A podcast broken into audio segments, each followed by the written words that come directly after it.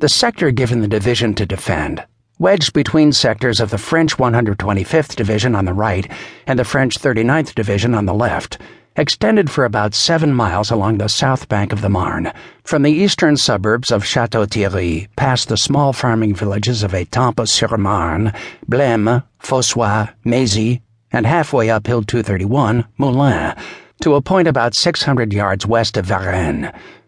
Crézancy, a larger village with a regional hospital and an agricultural college, stood nearly two miles from the Marne, directly south of Mézy. In the American sector, the Marne was 50 feet wide. It was a deep river with a fast current, and for an advancing army, crossing it would not be an easy task.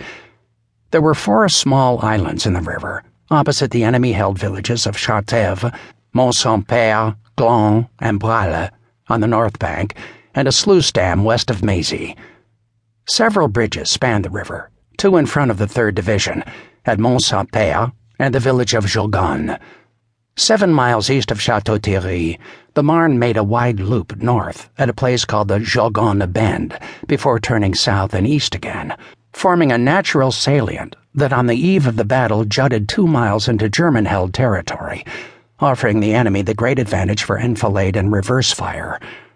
On the north side, the banks were steep and wooded, with lines of willow trees and thick underbrush, a perfect spot for concealing a large force.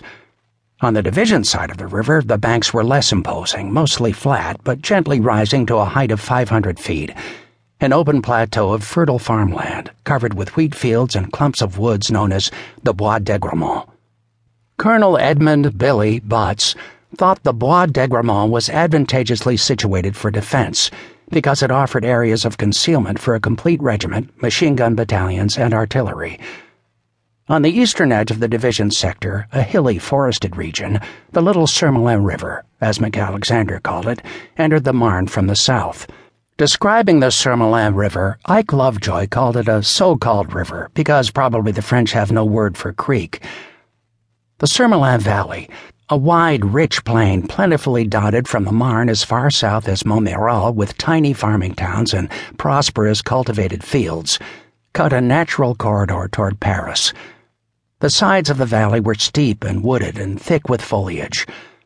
Rising on the eastern slope was the Moulin Ridge, also referred to as Moulin Rouinet, and militarily named Hill 231. The Paris to Nancy Railroad, with its 10 foot high embankment along with a major wagon road, paralleled the Marne's south bank until the railroad came to the Surmelin River, where it curved southward and followed the Surmelin to the major railhead at Montmirail and then on to the French capital. After studying the lay of the land, General Dickman observed, as there were no other railroads and highways between Chateau Thierry and Dormans towards the south, the Surmelin Valley formed a sort of gateway of high strategical importance to an invading force from the north aiming at Paris. The general situation, therefore, presented favorable conditions for an offensive operation on the part of the enemy, excepting the obstacle of the river but it was thought that no defenders could remain on its banks under a concentrated fire of artillery, machine guns, and Minenwerfer. A study done by the U.S. Army Chemical Corps in 1959 agreed with Dickman's assessment. The strategic feature of the sector occupied by the 3rd Division was the Surmelin Valley, a natural gateway to the south. Major Walter C. Short, who had fought with the 1st Division during the war and later made a study of the Champagne Marne defensive, described the Surmelin as the best inroad to the south between Chateau Thierry and Lens, from both a tactical or strategical point of view. Thus, the valley became the main vantage point to be desired by the enemy. From the moment the division reached the Marne Valley on the first days of June, even before it got settled in,